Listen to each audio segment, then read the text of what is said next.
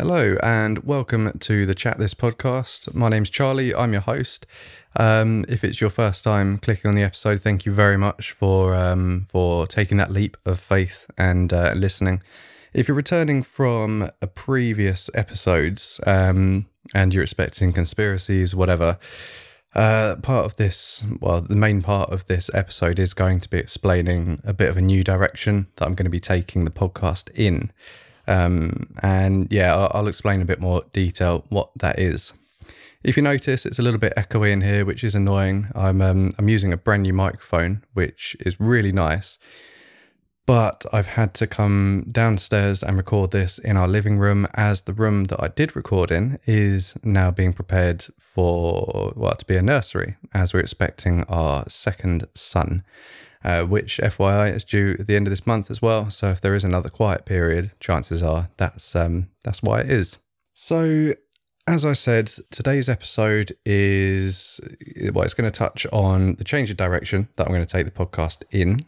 Um, and also will include a, a new segment that I'm going to be including as well in future episodes. So the first um, the first three episodes have been you know conspiracy theories and stuff like that which I am really into. I really, you know, enjoy sort of learning about them and stuff like that. But I, I'm not as, I wasn't finding it as fun sitting and just talking about them. You know, trying to be, I suppose, not educational, but I, I just didn't get much joy out of doing it. I definitely do want to have those types of um, those types of conversations, but as exactly that, you know, a conversation with someone else here as well um, who's also either into conspiracies or perhaps who isn't into conspiracies. Uh, so we can have a bit of a, a, back and forth about it, you know, um, a bit of a debate about them.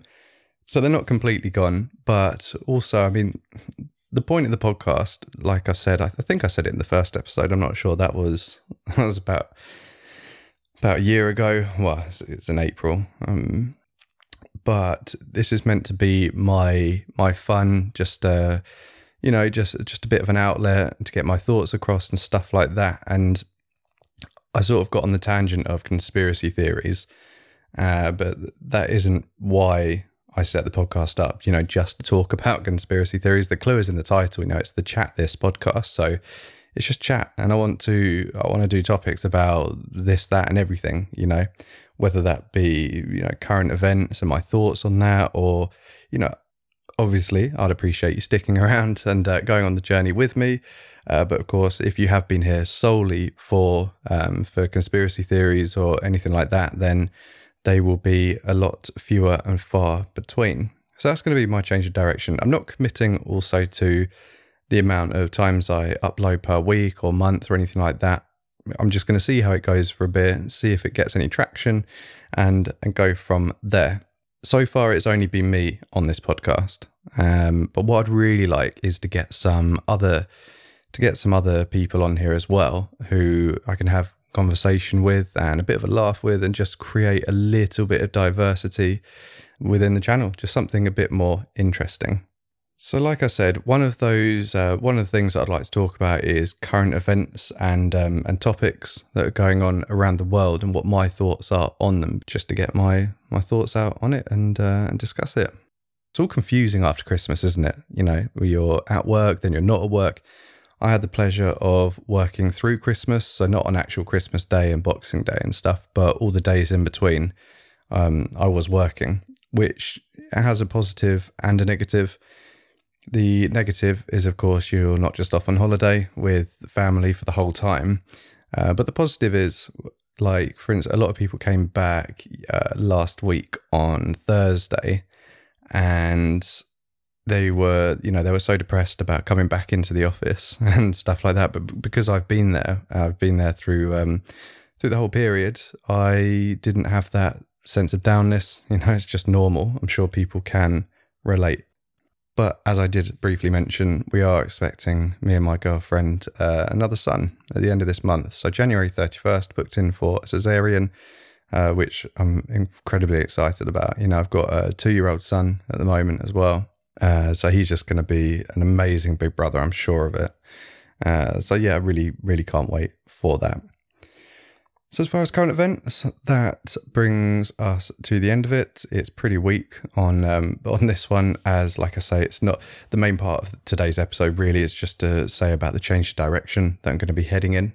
Uh, so you can choose to come on that journey, or you can choose to unsubscribe there. Although saying that, I don't even know who subscribes and who doesn't. I don't know how to check that stat. That's a good start, isn't it? but I want to start doing a YouTube channel at some point. So actually filming these, and especially if it's conversation, I think it's and well, I mean, if you're at your computer, it's good to see the conversation happening as well. So one of the um, one of the new ideas that I've got for this podcast is finding different books or or yeah, I suppose books, but not um, not fictional books, factual books, and discussing different different things from you know from that book. So, for instance, I got given a book for Christmas, and it's called "What If: uh, The Serious Scientific Answers to Absurd Hypothetical Questions." Now, I think this kind of thing is really interesting, and this book is really cool because it's by um, it's by Randall Munroe so he was the creator of XKCD. If you're not aware of who that is or what it is, I wasn't aware either. Um, but I will just find the little description of it. You can hear the pages there. Sorry. Okay, so he draws XKCD, which is a stick figure webcomic so anyway, he's got this book and it answers the questions, like I just said, um, you know, the hypothetical questions that people ask, or I guess maybe don't ask. But either way, I think it's really interesting. And what I want to do is each episode just take one of the one of the questions from it and just go through it because this book explains it it gives you the reasons as sort of why um, you know how they would happen and what would happen as well and the first question I think is the best one to put at the beginning because it definitely gets your attention. I think whether you're not even that interested in this kind of stuff, a lot of people have asked this particular question. So what I'm going to do is just uh, just start reading it, um, and of course we'll you know stop and have my thoughts as we go. So the question is, uh, what would happen if the Earth and all terrestrial objects suddenly stopped spinning, but the atmosphere retained its velocity? So if the world just stopped, but you know the weather and, and stuff like that was still going as it normally would. So yeah, I think we when I hear that question, my automatic thoughts are we would surely just sort of like just die. You know, we would just go spinning off at about billion miles an hour or whatever. Um, but when you actually when when we read this answer there's a lot more to it which i think is quite interesting as well so here's the answer to uh, what would happen if the earth and all terrestrial objects suddenly stopped spinning but the atmosphere retained its velocity and it looks like the question is from well written by andrew brown whoever he is okay so oh and in fact i should probably put a disclaimer in there um, I'm not even sure if you can do this with someone else's book, um, but what I would do in the hopes that it makes it okay is put the link to the book below. I don't get anything for it. I don't even, you know, know, know the person that wrote it or anything like that. But I will put a link below to Amazon or wherever to the book, so at least I can sort of promote the uh, the sale of it. Um, okay. Anyway, back to the answer. So I'm sure you remember what the question was. So the answer nearly everyone would die in big bold capital letters. So that's the main that's the main point. Um, that's the main answer there to that question. But then it goes on to explain it. And I've only read about the first only read about the first um, first couple of lines on this answer as well. So it's going to be new to me, and I, well, I mean it'll be new to to me every time as well because I'm you know I'm not going to look into these things too much. Otherwise, it makes me feel a bit scripted. So nearly everyone would die. Then things would get interesting. At the equator, the Earth's surface is moving at about 470 meters per second, a little over 1,000 miles per hour relative to its axis. If the Earth stopped and the air didn't, the result would be a sudden 1,000 mile per hour wind. So that alone I, you know, I wouldn't have even thought of that kind of thing. I just would assume if you stop, you just get catapulted off, and that's it. There's there's no, I don't take into consideration the actual atmosphere itself and how much force that carries. So the wind would be highest at the equator, but everyone and everything living between 42 degrees north and 42 degrees south, which includes about 85% of the world's population, would suddenly experience supersonic winds. So at this point, I don't know if we would um, still be standing still somehow, or you know, or what would happen. This is just sort of going through my mind as I um as I read this out. Really, the highest winds would last for only a few minutes near the surface. Friction with the ground would slow them down. However, those few minutes would be long enough to reduce virtually all human structures to ruins. Blimey! So if you've got winds of a thousand miles per hour, well, that's the kind of uh, that's the kind of wind that can knock buildings down. Then that's pretty crazy. Um, there's a little picture in here. Obviously, you can't see it, but it's a picture of the globe uh, with a key of two colors. One's a darker color and it says terrible things happen, and one's a bit lighter and it says terrible things happen, but more slowly. And for the benefit of this podcast, well, sounds like a police interview, doesn't it? Uh, the majority of the world is in the dark color, just with the very north and the very south tips, um, which are still things, what terrible things happening, but more slowly. Um, so looking here at the next line, it is written as the as the person's writing it themselves. Uh, so I'll just read it as it uh, as it's written. So my home in Boston is far enough north to be just barely outside the supersonic wind zone but the winds there would still be twice as strong as those in the most powerful tornadoes. Buildings, from sheds to skyscrapers, would be smashed flat, torn from their foundations, and sent tumbling across the landscape. So it's a pretty nasty, uh, nasty thing to be around from looks of it. Although I don't know what's happening to the people at this point, but I can only assume if the wind's going to knock down buildings, then the people are long gone, flying off. But where do they fly to? Do they stay within the atmosphere and just sort of I, I don't know. Hopefully, it will explain that bit as well. So, winds would be lower near the poles, but no human cities are far enough from the equator to escape devastation. Longyearbyen on the island of Svalbard in Norway, sorry if I'm pronouncing that wrong, the highest latitude city on the planet, would be devastated uh, by winds equal to those in the planet's strongest tropical cyclones. So, still not looking particularly good in Norway. If you're going to wait it out, one of the best places to do it might be Helsinki, Finland. While its high latitude above 60 degrees north wouldn't be enough to keep it from being scoured clean by the winds, the bedrock below Helsinki contains a sophisticated network of tunnels, along with a subterranean shopping mall, hockey rink, swimming complex, and more.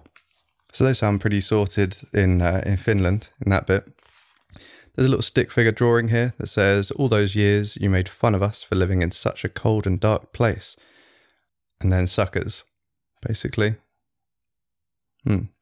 I didn't know people did make fun of people living in Helsinki, but uh, apparently so. And I'm guessing it's one of those places where you don't get much uh, much daylight for a large proportion of the year. Anyway, we shall continue. No buildings would be safe, even structures strong enough to survive the winds would be in trouble. As comedian Ron White said about hurricanes, it's not that the wind is blowing, it's what the wind is blowing. Say you're in a massive bunker made out of some material that can withstand 1,000 mile per hour winds. So then there's a little stick figure uh, reading a story to a little girl or something in bed, guessing it's daughter. Then the 90 second little pig built a house out of depleted uranium, and the wolf was like, dude, I don't think I really get it. I'll carry on. That's good, and you'd be fine. If you were the only one with a bunker, unfortunately, you probably have neighbours, and if the neighbour upwind of you has a less well anchored bunker, your bunker will have to withstand a thousand bar per hour impact by their bunker. Oh, okay. There's a little picture to explain that. So basically saying that if their bunker's not good, it's going to get blown off and smash into your bunker. I don't know who has bunkers above the ground. I thought the whole point of bunkers was they were below ground, but I don't know. Oh, here we go. So the human race wouldn't go extinct. In general, very few people above the surface would survive. The flying debris would pulverize anything that wasn't uh, that wasn't nuclear hardened. However, a lot of people below the surface of the ground would survive just fine. If you're in a deep basement, or better yet, a subway tunnel, when it happened, you would stand a good chance of surviving. Okay, well, this is good news. There would be other lucky survivors. The dozens of scientists and staff at the Amundsen Scott Research Station at the South Pole would be safe from the winds. So so far, it's looking like you'd be pretty safe if you were if you were underground, basically. Uh, for them, the first sign of trouble would be that the outside world has suddenly gone silent. The mysterious silence would probably distract them for a while, but eventually someone would notice something even stranger. And here we go. There's another stick drawing here with um, one guy talking to talking to a girl. They're just stick figures. So I assume these are the scientists. The sun isn't moving. Oh, the Earth must have stopped spinning, destroying everything in a global tempest. I hate it when that happens. I'll kick it and see if it starts again. Okay, I think these pictures um, they sort of lose their sort of lose their um, the funny side of it while I'm reading it out. So I think in future I'm just going to miss out the little drawings, and if you are that interested in them, then go and get the book. So the air, um, this bit is that's a little subtitle, the air. So here we go. As the surface winds died down, things would get weirder. The wind blast would translate to a heat blast. Normally, the kinetic energy of rushing wind is small enough to be negligible, but this would not be normal wind.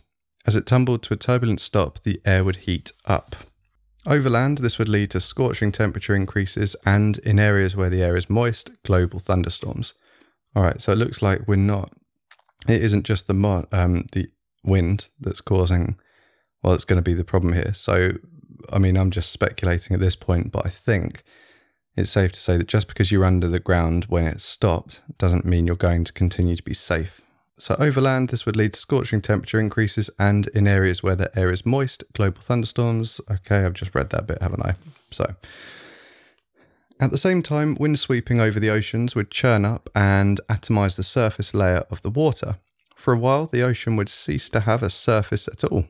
It would be impossible to tell where the spray ended and the sea began. Oceans are cold. Below the thin surface layer, they're a fairly uniform 4 degrees. The tempest would churn up cold water, water from the depths. The influx of cold spray into superheated air would create a type of weather never before seen on Earth a roiling mix of wind, spray, fog, and rapid temperature changes. Okay, that's not sounding great, is it? This upwelling would lead to blooms of life as fresh nutrients flooded the upper layers. At the same time, it would lead to huge die offs of fish, crabs, sea turtles, and animals unable to cope with the influx of low oxygen water from the depths. Any animal that needs to breathe, such as whales and dolphins, would be hard pressed to survive in the turbulent sea air interface. So it's not looking great if you live under the sea. Uh, if you're a fish or anything like that, you're uh, you're pretty screwed. Not as screwed as if you're a dolphin, though. As it said, uh, you don't want to be coming up to a surface where, well, from what they've explained, it's it's just a moist, hot cloud. The waves would sweep around the globe east to west, and every east facing shore would encounter the largest storm surge in world history. A blinding cloud of sea spray would sweep inland, and behind it, a turbulent, rolling wall of water would advance like a tsunami. In some places, the waves would reach many miles inland. So, I guess if you're in your bunker and you live kind of near the coast, so you've survived the windfall, but then if all the water comes over you and suddenly you're underwater, you are you're pretty screwed, really, aren't you? Uh, the windstorms would inject huge amounts of dust and debris into the atmosphere, at the same time, a dense blanket of fog would form over the cold ocean surfaces. Normally, this would cause global temperatures to plummet, and they would. At least on one side of the Earth. If the Earth stopped spinning, the normal cycle of day and night would end. The sun wouldn't completely stop moving across the sky, but instead of rising and setting once a day, it would rise and set once a year. Okay, yeah, that makes sense because if the globe isn't spinning at all, but it's spinning relative to going around the sun, then yeah, obviously it takes a year for the Earth to get round. So that makes sense. Day and night would each be six months long, even at the equator. On the day side, the surface would bake under the constant sunlight, while on the night side, the temperature would plummet. Convection on the day side would lead to massive storms in the area directly beneath the sun. In some ways, this Earth would resemble one of the tidally locked exoplanets commonly found in a red dwarf star's habitable zone, but a better comparison might be fairly early Venus.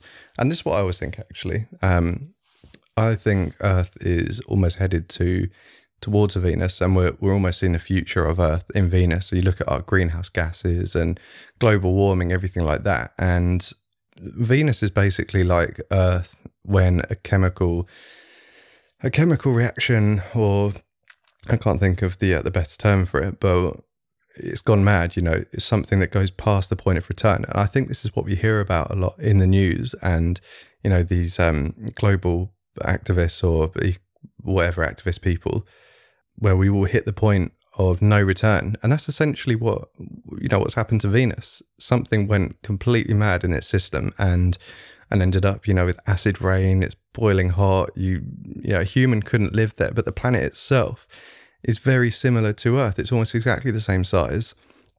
And you could see that potentially it had a history of of looking like Earth. So there we go. Due to its rot, oh, okay, it's going to give us a bit of uh, information about uh, Venus. So, due to its rotation, Venus, like our stopped Earth, keeps the same face pointed towards the Sun for months at a time. However, its thick atmosphere circulates quite quickly, which results in the day and the night side having about the same temperature. Although the length of the day would change, the length of the month would not. The Moon doesn't stop rotating around the Earth. However, without the Earth's rotation feeding it tidal energy, the Moon would start would stop drifting away from the Earth as it's doing currently, because yeah, the moon is getting very slightly further away from the Earth each. Um, well, I don't know over what period they measure it, but yeah, it's getting further away, and would start to slowly drift back towards us. So, in fact, the moon, our faithful companion, would act to undo the damage Andrew's scenario caused. Right now, the Earth spins faster than the moon, and our tides slow down the Earth's rotation while pushing the moon away from us. If we stopped rotating, the moon would stop drifting away from us. Instead of slowing us down, its tides would accelerate our spin. Quietly, gently, the moon's gravity would tug on our planet.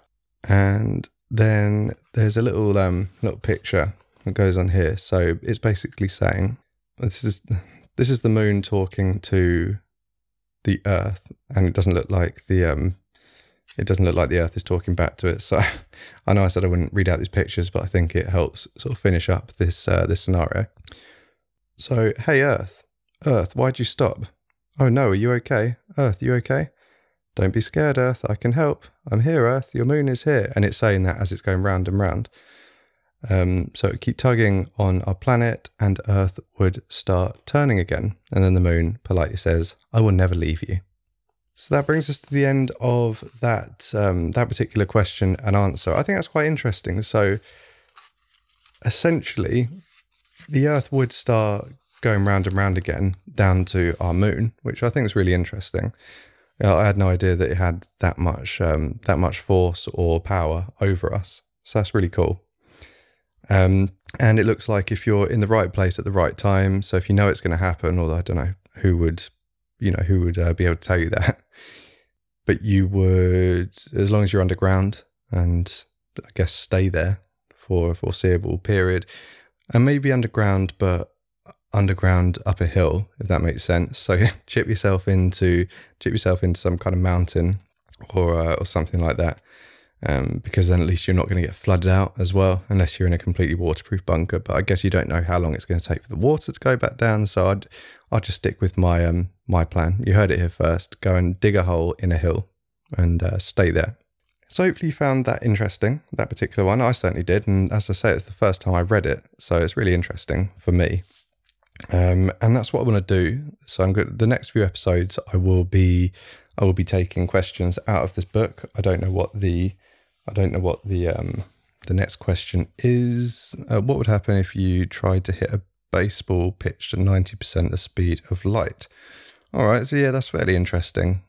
Yeah. So we'll answer that next week. Uh, don't go ahead of yourself and answer it uh, before you listen to the episode yeah, and then I'll try and have other sort of you know interesting facts as well because I think that that makes it a bit more interesting. And if you know if you've got any questions or things that you want to hear spoken about by me, then by all means email me on chat this. Uh, no, yeah. So th- my email address is chatthis.podcast at gmail.com.